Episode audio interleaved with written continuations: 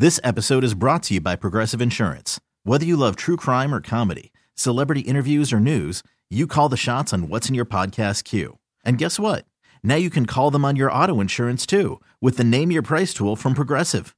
It works just the way it sounds. You tell Progressive how much you want to pay for car insurance, and they'll show you coverage options that fit your budget. Get your quote today at progressive.com to join the over 28 million drivers who trust Progressive.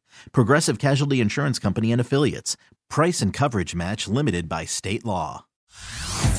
Hey everyone, Boomer Esiason here. The NFL draft is behind us, and your favorite team is now gearing up for week number one. The free Odyssey app puts you right in the middle of the pro football conversation with the biggest sports radio stations from across the country. The local voices who know your team the best, giving you their unfiltered takes on the current state of your squad. It's always football season right here on the free Odyssey app.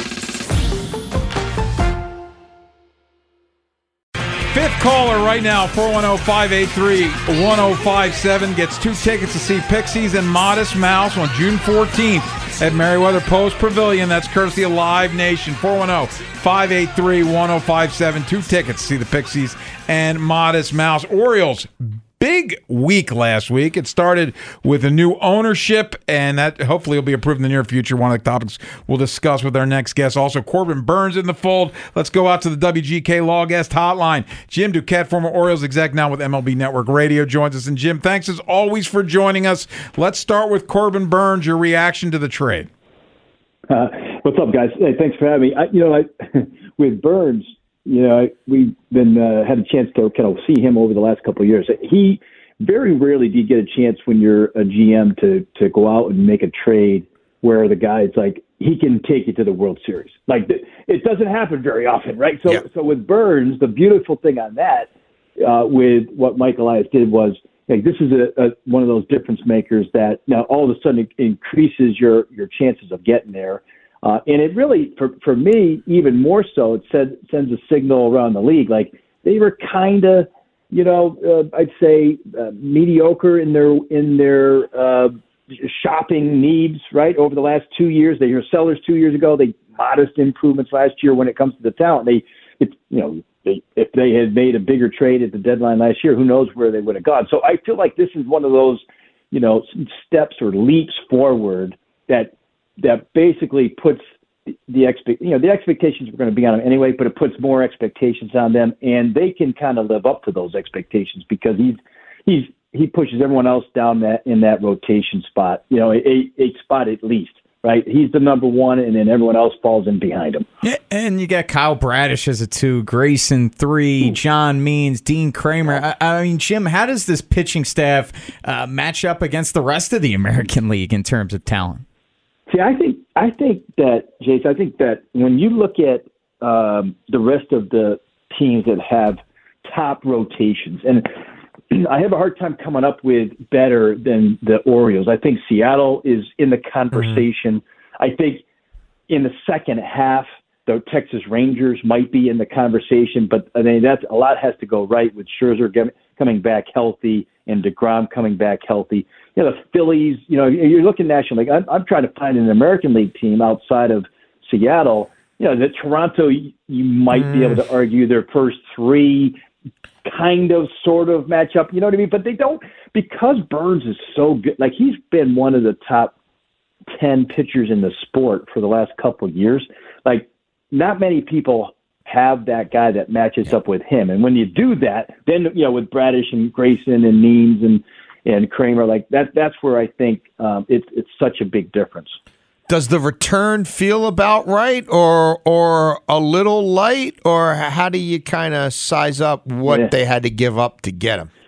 It's a good question. I think I think with um, the the overall return, like you can't look at there's under the years of control for each of those two guys, you know, with Ortiz and, mm-hmm. and Hall in particular, stands out, right? And again, I think with Hall, we know the question marks are there, but we know also that his upside, what it, what it can be, mm-hmm. right? So that's that that fits.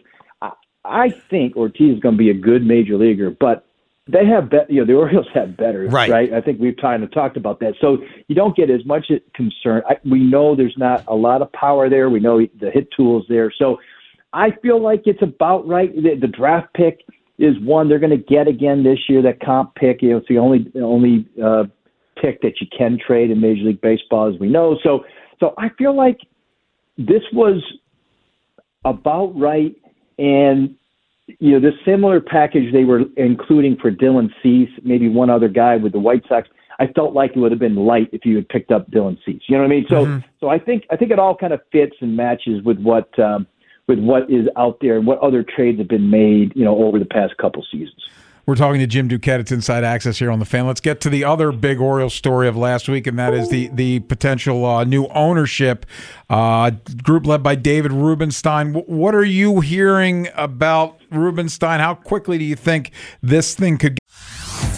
Hey everyone, Boomer Esiason here. The NFL draft is behind us, and your favorite team is now gearing up for week number one. The free Odyssey app puts you right in the middle of the pro football conversation with the biggest sports radio stations from across the country. The local voices who know your team the best, giving you their unfiltered takes on the current state of your squad. It's always football season right here on the free Odyssey app.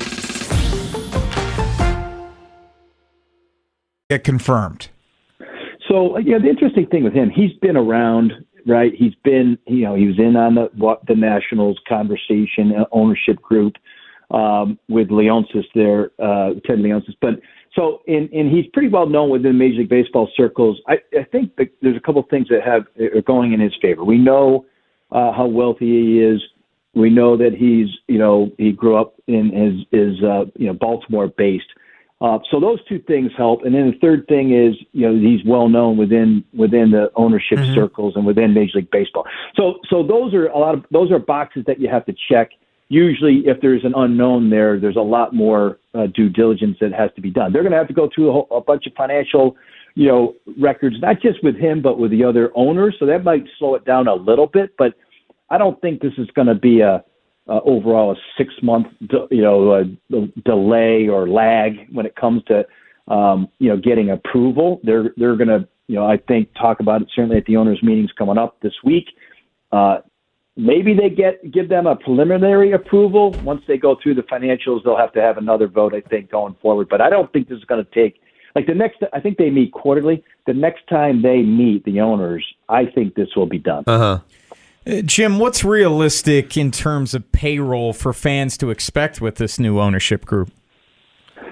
Uh, that's that's a, that's a, a really good question. I think I think the good news is they they didn't buy this to you know as a uh, something where they were going to try to uh, run a tight mm-hmm. ship necessarily, right? So I I think that um, they might out they might overspend or outspend what the revenues they are bringing bringing in. So, you know, back when, geez, it wasn't that long ago when, when Peter Angelos spent, uh, what was it, 160, 170 million dollars right. somewhere in that range.